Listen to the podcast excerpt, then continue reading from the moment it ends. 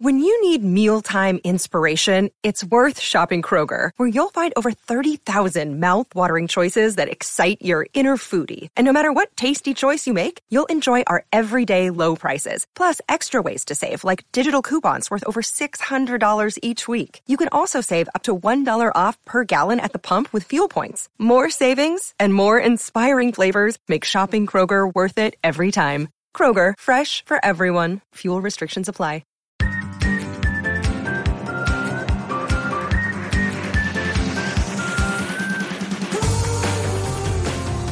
Hello and welcome to the One Short Podcast, the Sports Gazette's official cricket podcast. I'm Toby, joined as ever by Aayush and Michael. How are you guys? Good, good, not bad. Um, series is one all. Thankfully, it's not 2 0. And because 2 0 would have been difficult for India to come back, but we'll talk about that. So, yeah, good day as an Indian cricket fan. Yeah, yeah, I'm good. I'm all good. Uh, couple of quality test matches, so yeah, I'm enjoying it. It's not been bad so far. It's been been two very very exciting test matches, which has been been good to see. I think um, India, obviously the victors, um, which I'm sure many, well, billions of people will be happy happy about. Um, but yeah, it was a really good test match. India definitely dominated. They piled on 396 in the first innings. Jaiswal scored a brilliant double hundred with no one else really putting on many runs beside him, but he basically did all the damage right there. England then scored 253. Zak Crawley 70 was the the pick of the batters really there. Uh, but Jasprit Bumrah was unbelievable with the ball. India then went on score went on and scored 255 in their third innings. Um, and almost put the game to bed. And I think a, a, few people were, were questioning whether England had a chance of chasing it down, but they were bowled all out for 292 this morning. Um, and yeah, lost by 106 runs, which wasn't a bad effort. So it's the second highest ever chase in India against India. Um, I think Sri Lanka um, scored a few more runs, 295, I think I'm right in saying. Um, but that's not not a bad effort at all, just to lose by the 100 runs. Um, I think we're going to start with the the man of the hour, Jaiswal. He scored 200 in this test match. He scored a brilliant 80 last test match as well.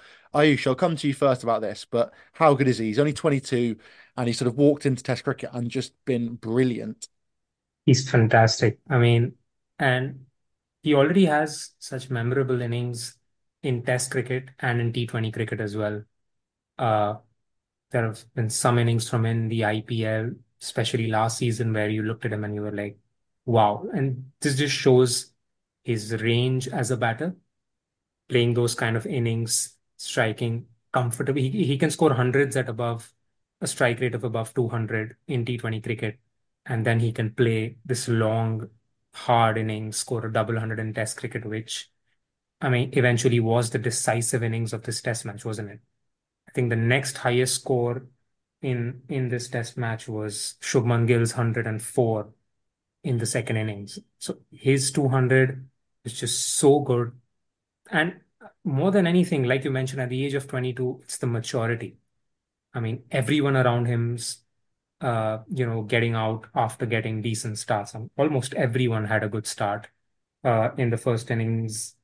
And all the top batters right up to, I mean, Ashwin, everyone had a start, but no one could get to more than what 34, I think, was the next highest score in the first innings. It's, so it's just his maturity that he keeps going, not flustered by what's happening around him. He knew he had to be the man to help India get to almost 400, and he did exactly that. So, yeah, knowing when to attack, knowing when to take on the bowling, knowing when to just take it easy, and uh, brilliant. I think definitely one of the one of the top five openers of the world in the future. He's still just young. He, he's going to be an all formats superstar, I think, if he keeps going this way. Yeah, I remember seeing him in the, in the IPL when he first came through. Was he only batting alongside Jos Buttler for the Royals? I think I'm right in saying he was. Yeah, yeah. Yeah, and I remember him being ultra aggressive and looking just to dismantle attacks from ball one. And not that it's completely different in this Test match, but there aren't many batters who will just go from ball one and, and, dominate. And he, and he doesn't actually, to be fair. He's he constructs an innings so well, it seems, and just knows, even though he's at what only 22, he knows how to make hundreds and uh, and to just bat time, but at a very good rate, which I think is a very good skill to have, and he, he can be very, very dangerous in the future, I'm sure. Um, but you touched a bit, well, I just touched on it there a little bit, Michael, that Jaiswal batted big, and then Gill later on, Crawley a little bit. There were no hundred partnerships though in this Test match. No one really stayed together for for long. There were one thousand one hundred ninety six runs. No hundred partnerships, highest ninety odd, I think, between Iyer and uh, and Jaiswal. Do you think that, was a the big issue for for England in particular, who had no one who went on to score any big runs and, and were only hundred behind? In theory, if Joe Root went on and scored hundred, England could have chased it down. Yeah, definitely, particularly in that first innings when we had to try and stay in the game after a, strong start from India. I mean, Zak Crawley batted really well uh, throughout, but we kind of needed him to have, you know, a Jaiswal like innings to be able to compete. I mean that, and that's obviously easier said than done because Jaiswal batted amazingly, right? But um, yeah, I, I mean, you, you mentioned Joe Root getting hundred there. That looks like it's not going to happen anytime soon. The way he's batting, I mean, his innings today was strange. He kind of got in. What was it? Batted about ten balls, smashed one for six, got a couple of boundaries, and was um, uh, then skied one. Got caught out, and uh, yeah, so I'm a bit um, confused as to what I'm seeing off Joe Root. But other than that, um, yeah, I've it's just a shame no one really went with Zak Crawley. I mean, Bairstow kind of threatened uh, this morning, but um, and when, when those two were in, it kind of looked like we might have a chance of competing. But uh, you know, apart from that, yeah, I've, it was a strange one. Kind of struggled to players struggled to after getting in, struggled to start piling the runs on. Yeah, it was a, it was a bit of a shame. I mean, Zak Crawley scored well two pretty good knocks to look like 76 from 78 and 73 from 132. Two knocks which are kind of classic Zak Crawley, I'd say, where he maybe doesn't go big and in a lower scoring game or on a slightly spicier wicket could be very, very useful knocks, but he's not really gone in there and and absolutely sort of blasted through an attack. And I mean, you could maybe argue the fact that he had no one alongside him, and that makes it maybe a little bit trickier. But I mean, may, maybe that's uh, an issue. Michael, I think I'm right in saying you picked Zak Crawley to be England's top run scorer. Yeah. Um, is that is were these the kind of knocks that you thought Crawley would, would have throughout, or or did you hope that he could go on and, and maybe make a big hundred or, or even a double? I think I think my thinking behind that was just because he's he's the form England batsman at the moment. He's he was really good in the Ashes in the summer. I know it was a bit it was a while ago, but he just looks so good opening the batting with Bazball. It's just it perfectly suits him. Um, and I think I think he that aggressive style is just yeah, it's just perfect for him. 76 or 78 in the first innings. Really good. And 73 or 132 in the second innings, which doesn't sound as good, obviously, but I think that was a better innings. He looked really fluent, uh, made really good decisions uh, when it came to whether to attack, whether to defend. Um, and he just hits the ball so cleanly.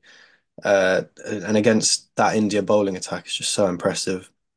I mean, you compare Ben Duckett this series, he hasn't quite had the same fortunes, even though Ben Duckett in the past has been seen as maybe a better player of spin than Crawley, but it's not quite worked out as well for him. Um, but uh, yeah, I mean, I think Zak Crawley is, yeah, he's one of my favourite England players at the moment, and hopefully he can kick on. I'm not sure where he is in the in the stats, uh, in the run scoring stats, but he's got to be near the top. So I'm quite happy with my prediction. Ollie Pope's probably still at the top, but um, yeah, yeah, I'm I, I'm I'm feeling good about that prediction. Yeah, I think I think that's not a bad one compared to uh, my choice of Joe Root as England's leading run scorer, and I think I had yeah Jack Leach down as leading wicket taker. So not very good options there from from me. But I mean, there's there's still three more games to go, which is crazy to think about. It's been a great series, one all so far. Um, I mean, someone who who maybe might not have participated in many more Test matches, Aayush was was Shubman Gill. He scored a brilliant hundred though in that third innings that that probably was the defining factor. If he hadn't scored any runs, India would have been bowled out for probably under well under two hundred, maybe nearer one hundred. Um, and I mean, yeah, how how good a knock was that from him? Do you think? And and has he cemented himself in the side? Because there was a lot of question marks around him before this match. Yeah, I mean, uh, he's that that hundred's so important for him, not just in terms of for this game, not just for this game, but for him going forward as well, like you rightly mentioned, because there was a big doubt, and rightly so. I I mean I do want to cut him some slack because again, it's not a lot of people are talking about the fact that he did, I mean, that he did have dengue, and it's it's a tough tough illness to recover from, and of course he's been he's had a little bit of time since uh, the dengue, you know, it hit him just before the start of the World Cup, and you know the weakness and the you know the effects on the body stay for a while after you've even recovered from the illness, and that just kind of was kind of reflecting in his game. He wasn't just confident; he wasn't as energetic, and uh, then that hit his confidence because there was a string of low scores in the World Cup as well, and he was just not getting runs in South Africa as well. While that what happened in South Africa wasn't entirely his fault because the pitches were really tough to play on over there. But yeah, this one's a really important innings for him because uh, talking about just the game, yes, I was nervous about the fourth innings even yesterday when England were what 60, 70 odd for just one, uh, chasing 398, 399. Because with Bazball, no team, I mean, no team who's bowling fourth can be safe because you just don't know when it, it just fits for them. and just everything fits for this England team when chasing and they get the job done because they're not afraid. Even yesterday, Jimmy and Ben Stokes, they were saying, oh, yeah, we're going to go for it. It doesn't matter. I think Jimmy said that McCullum sat them down after the day and said, even if they set us 600 runs on the board, we're going to go for it. So, yeah, you're always nervous. And without that Shubman Gill innings, maybe that target of what was almost 400 could have been easily 300, 320 ish, something like that at the most. And England would have really, really fancied themselves to get it done. And they did come close. They did score 290 odd eventually. So I think very important innings he he definitely looked like in the second innings a lot more determined because of course he knew that his place in the team was on the line with Virat Kohli, KL Rahul both coming back in the next game. So I think he's just cemented his spot for now. Of course, no one's going to be happy with just 100. And given what we expect from him, he's going to be expected to do a lot more. And I'm sure he knows that. But uh, positive signs for because Shubman Gill's a very important player for India. Definitely, yeah. I mean, there's a lot of talk about yeah, Kohli and KL Rahul probably being back for the for the next test. It's unlikely, I think, that that Jadeja is. I think he's out for a bit longer, and I think yeah, Jadeja. They're saying Jadeja might not come back for the next game. He's almost certainly out of the next game, and we don't know what next as well. Yeah, how how do you think India's team might line up? We'll talk a little bit more about the next episode before the next one, but do you think that Shubman has just cemented himself in at number three now that he scored that good hundred? Yeah, I think so because he is again uh, one for the future and someone that India probably looking at to lead uh, the batting attack or to be the leader of of the batting in the future. And just he's just got back to form, just found his confidence again, and I don't think India would want to kind of drop him and raise a few doubts in his head uh, by, you know, not picking for the next game. So I'm thinking he stays in there right now at number three. With if Kohli and Rahul both come back, I think Rajat Patidar is straight swap for Virat Kohli. And then I don't know. Then I mean that's where I'm a bit confused, right? Do they drop Shrikar Bharat and play KL Rahul, who then keeps wickets as well? Or they continue with Shrikar Bharat, who's been very good behind the stumps, I must say. His keeping has been really good, and you need a specialist keeper in these conditions. And so, yeah, do they drop? Do they pick Rahul and drop him or Shreyas Iyer? Because let's be fair, Shreyas Iyer definitely one of the top guys in this team, but his batting hasn't really come to the fore yet. He's there have been a couple of irresponsible dismissals at his end as well. So yeah, I'm not sure where they go with this, but um, I don't know. Maybe Iyer sits out for me and just give Shrikar Bharat a little bit of a longer run with the bat as well and let him keep wickets because he's doing a good job. Yeah, I mean, it'll be really interesting to see what India's thought process is. I mean, there's obviously a lot of talk before the series and, and even now during the series about, you know, England's keeper choice. And Ben Foakes was the number one, possibly helped by the fact that Harry Brook isn't out there because of some um some home issues he he had and he, he obviously dropped out of the series.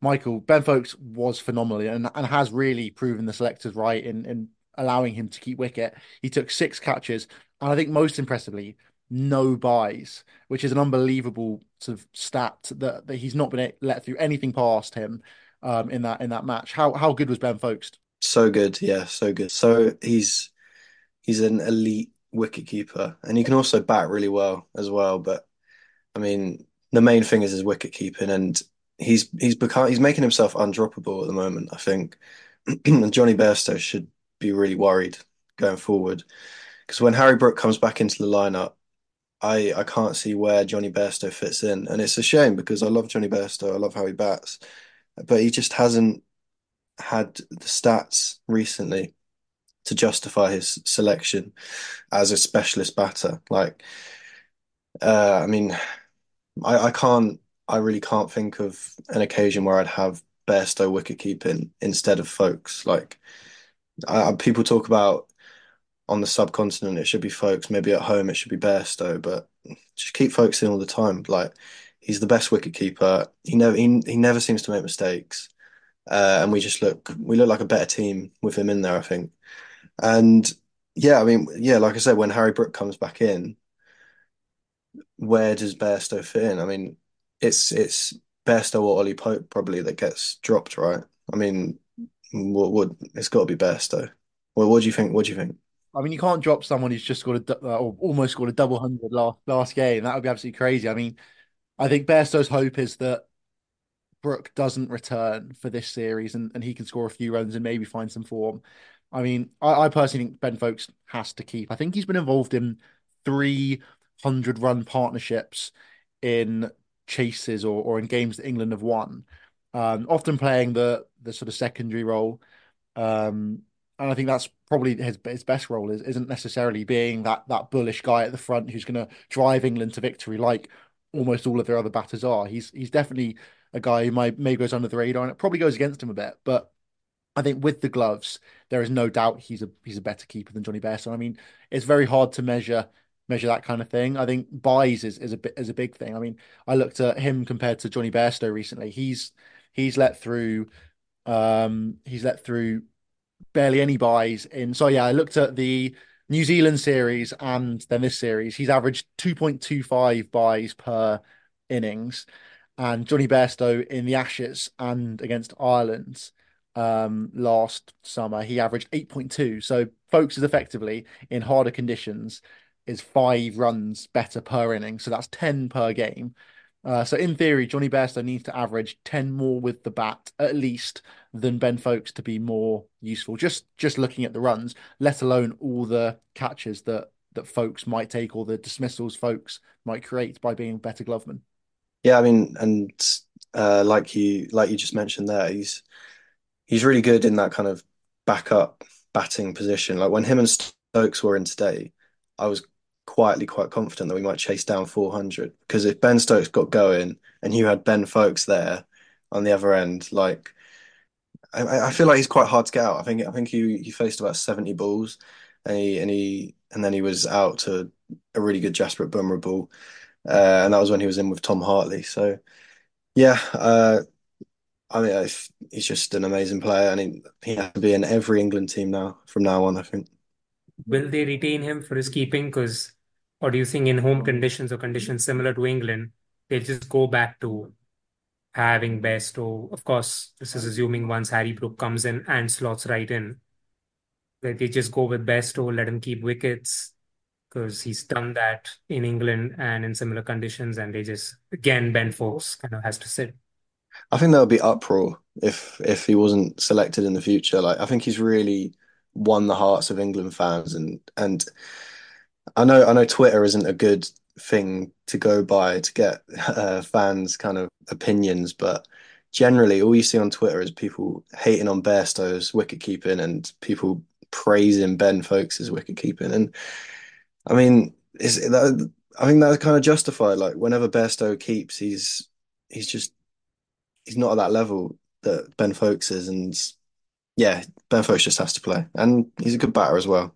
I think yeah, you can't underestimate. Foakes isn't as good a batter as Bairstow, and I think you'd be very hard pressed to find many people who, who know cricket well and think that he's not a bad bat, batter by any stretch. Um, but he's a very good number seven to have. You probably couldn't bat him at six, would be the argument. Whereas Bairstow is is well, he's a frontline batter who's learned how to keep really. Um, and I think it's yeah, it's an interesting one. I mean, I think when one of the things that maybe is a bit more sort of tells the story quite nicely is the fact that whenever Bairstow gets the gloves, the talk is always about the fact that, you know, can he keep? Is he good enough keeper? Is he good enough behind the stumps? With Foakes, no one ever really mentions it unless he makes a mistake, and then you'll find a few sort of Bairstow fans who might be like, oh, you know, Jonny Bairstow would have caught that one or whatever it might be. And and you get a lot more the other way around where if Bairstow drops something, oh, would Foakes have dropped that? And I, I think it's a lot more of a conversation about Bairstow's keeping. With Foakes. no one ever really thinks about it because he is so comfortable and and so relaxed when he has the gloves. And, and I think everyone kind of trusts him. On your question though, Aayush, about whether he he will keep his place, I think it's it's hard. England might look to use this summer to see if he if he can and and will score a few more runs. I mean, the West Indies and, and Sri Lanka are coming to England. I think it will be quite telling if they go back to Bairstow because they probably want to see if he can keep. I mean, he's getting on a little bit. He's probably not going to be there in in a few years. I mean, Foakes is only a couple years younger as well, so it'll be it'll be interesting maybe to see what will happen. I mean, there's still another three games this series. Foakes might you know lose all of his keeping ability and drop seven catches every game and miss all the stumpings and let through hundreds of byes and, and that'll be something to look at. But I mean, for for now, I think Foakes is is and has to be England's number one gloveman. Talking about number one, Jasprit Bumrah. I mean, he was man of the match, number one bowler by far in the game. Took six for forty-five in that first te- uh, first innings and looked brilliantly. England batters just had no clue what to do with him. Took another three for in that fourth innings. Um, and yeah, Aayush, he was absolutely crucial in in India's victory. Without him, I mean, England probably would have scored a fair few more runs in that first innings, and probably would have been a lot more comfortable chasing down the total at the end as well. Brilliant. I mean, just you know, Ben Ben Stokes' reaction after he got him out with a cutter in the first innings, I think says it all. Ben Stokes was, I mean, he just looks at him and goes, Man, how do I play you? How is anyone supposed to play you when this is how you're bowling?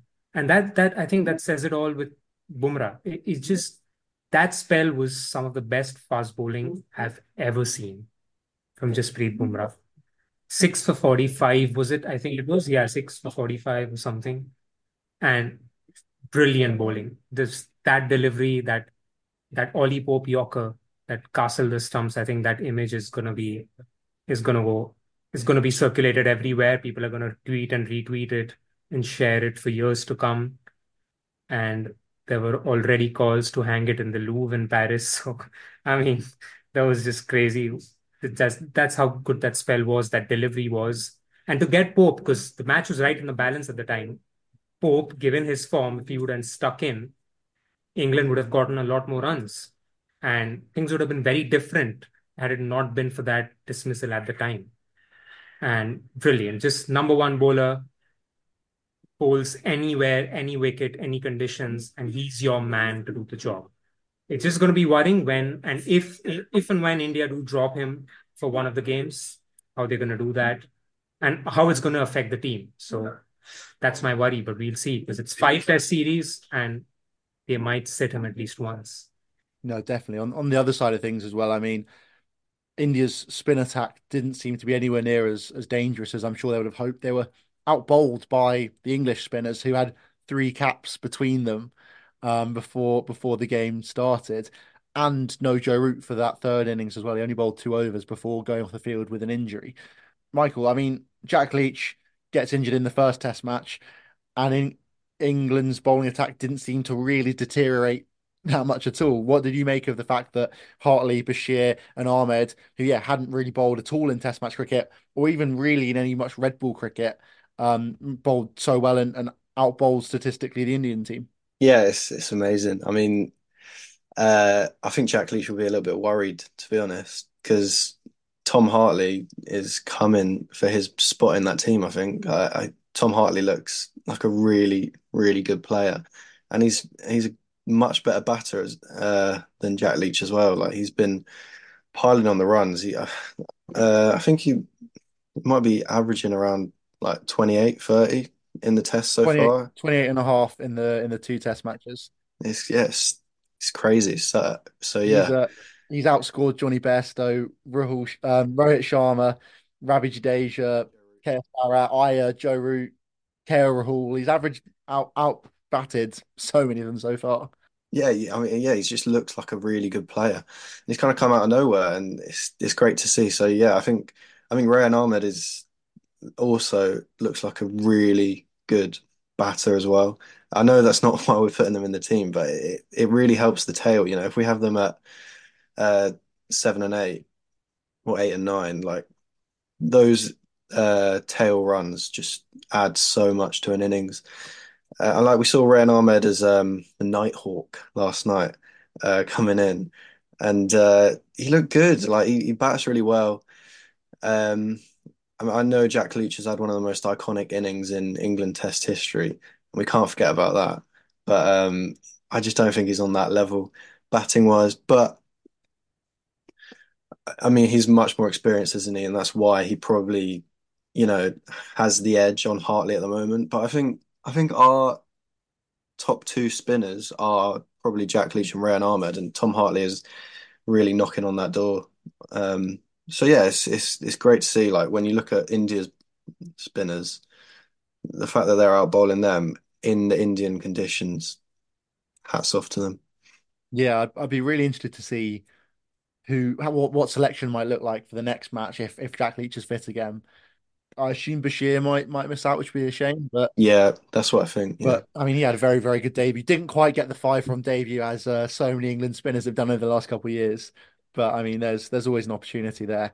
Um, and yeah, I mean, we'll, we'll be back next week as well to talk about the uh, the third test, which is in about ten days, um, and should be quite an exciting rest of the series, which will be good. Um, but at the same time, New Zealand have been hosting South Africa in what has been an absolute run fest so far. New Zealand piled on 511 in their first innings um, at the end of day two. South Africa are 80 for four right now in reply. Rachin Ravindra scored 240 from just 366 as well uh, in the first innings. Kane Williamson 118 as well. Absolutely mental. They put on 230 between them. That is so rough for the South Africans. And I mean, it is a makeshift South African team as well. We were talking about it before. Not not many names out there who who most cricket fans will have heard of. Duane Olivier and Dane Paterson both played in England in the county championship a bit. David Bellingham has been really good for Dur- Bedingham, sorry, has been really good for uh, Durham recently. Hams has played a few games, Keegan Petersen, but yeah, very, very few um, stalwarts of the South African side as well. Aayush, do you think South Africa have a chance here? I mean, it was probably a very flat pitch for for that to happen, but it's a it's a could be a really big challenge for for an inexperienced South African side. First of all, Toby, absolutely okay with you calling Bedingham Bellingham because I mean we're all we're we're sports journalists and in the sports world Bellingham is a name I think we're saying at least 10 times a day. So I think that's absolutely fine. But yeah, anyway, South Africa. You see, I I think it's just three, four of the guys who've even played Test cricket before, and uh, it's it's tough because I don't think even they came here expecting to do much. By the selection, it was really clear that Test cricket is secondary for South Africa right now. To an extent, they're not really, or at least this series is. I won't say Test cricket is, but this series is not that important to them. But of course, we know some of the main guys are playing elsewhere, so they were not able to come here. But um, yeah, it, it just doesn't look like they're really going to make a comeback or challenge uh, New Zealand, right? And especially in New Zealand, and they're 80 for four or something in the first innings already. So it's tough. I don't see a way to really come back, but yeah, some of the youngsters can really show their mettle and show what they're made of, and this could be like a this could be a series that puts them in contention contention for selection in future test matches and test series, even when some of the main players do come back. one spot is definitely open. We know for sure with Dean Elgar's retirement.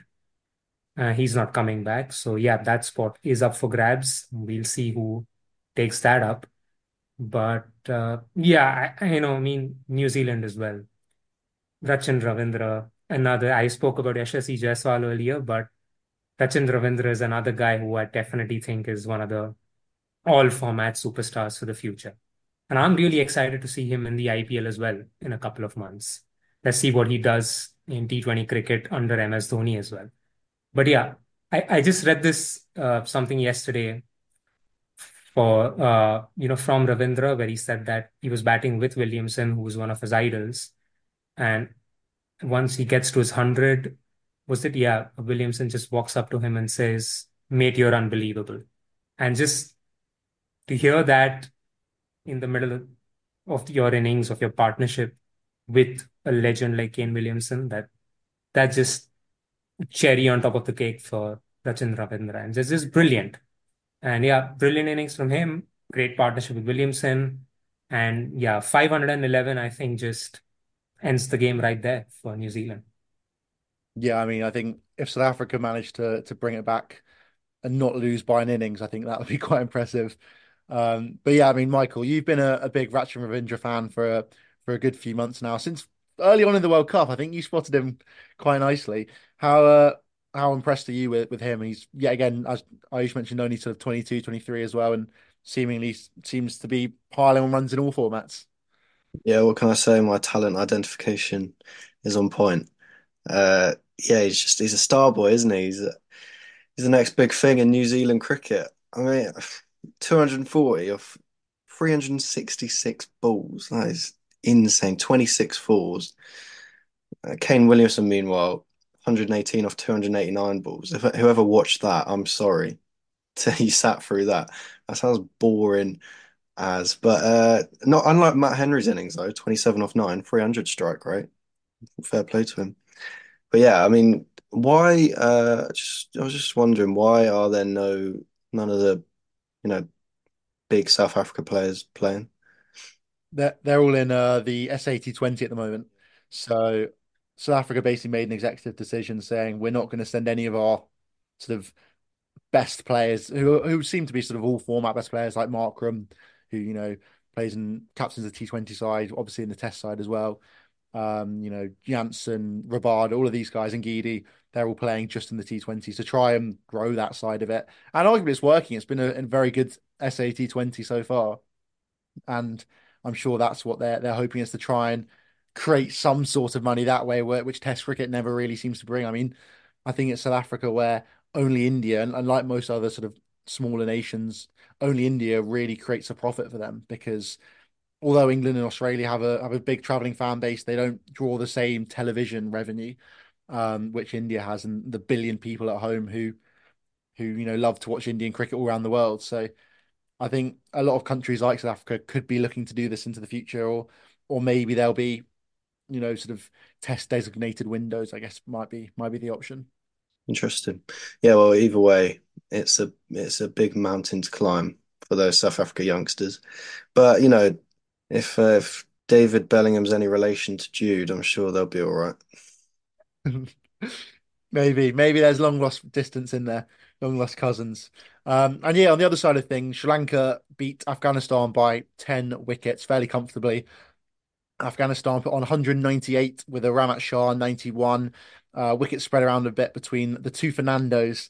Um, and Jayasuriya took three for as well before Sri Lanka piled on again 439 hundreds from Dinesh Chandimal and Angelo Mathews, the two stalwarts of Sri Lankan cricket have been around for a decade now. Uh, Karunaratne scored 77, really showing that, you know, age seems to bring experience and runs at the same time. It's, you know, not bad from from those three. Um, four for, for Naveed Zadran as well.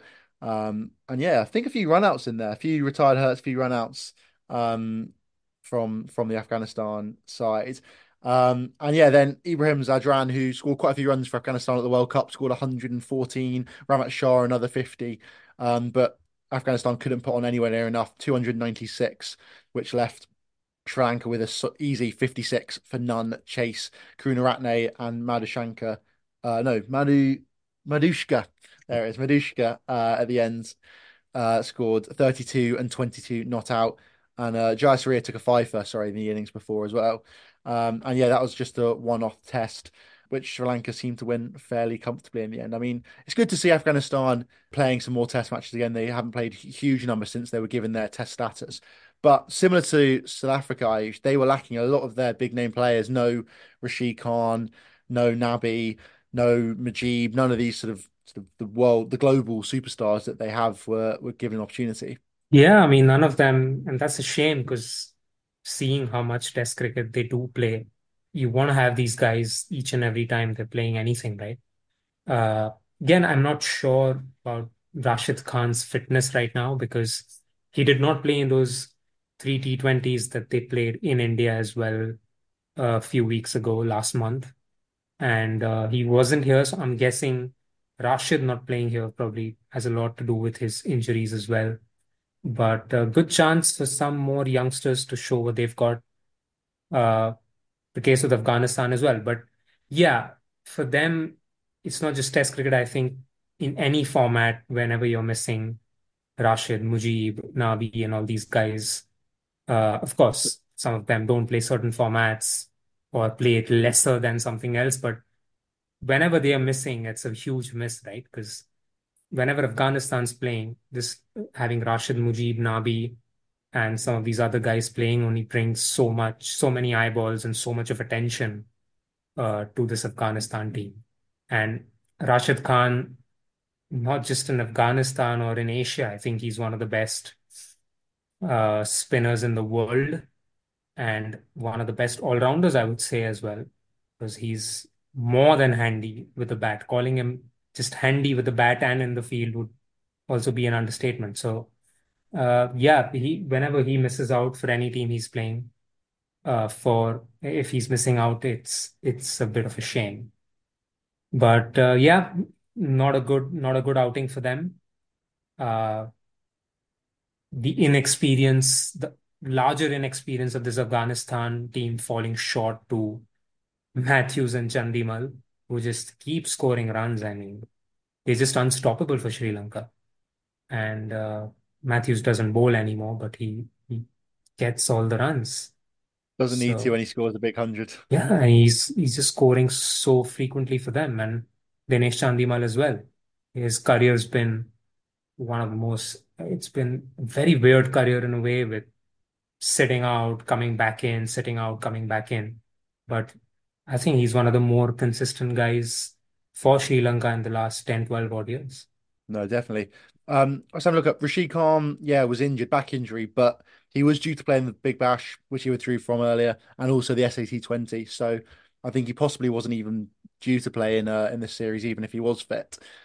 Yeah, I'm guessing I'm guessing the Gujarat uh, Titans would also have bit of a say in this, wanting him fit in one month time uh, before the IPL comes along. So, um, and he, of course, given what the IPL means to him and to other players from Afghanistan, I'm guessing would have also wanted to prioritize that. Yeah, I'd assume so.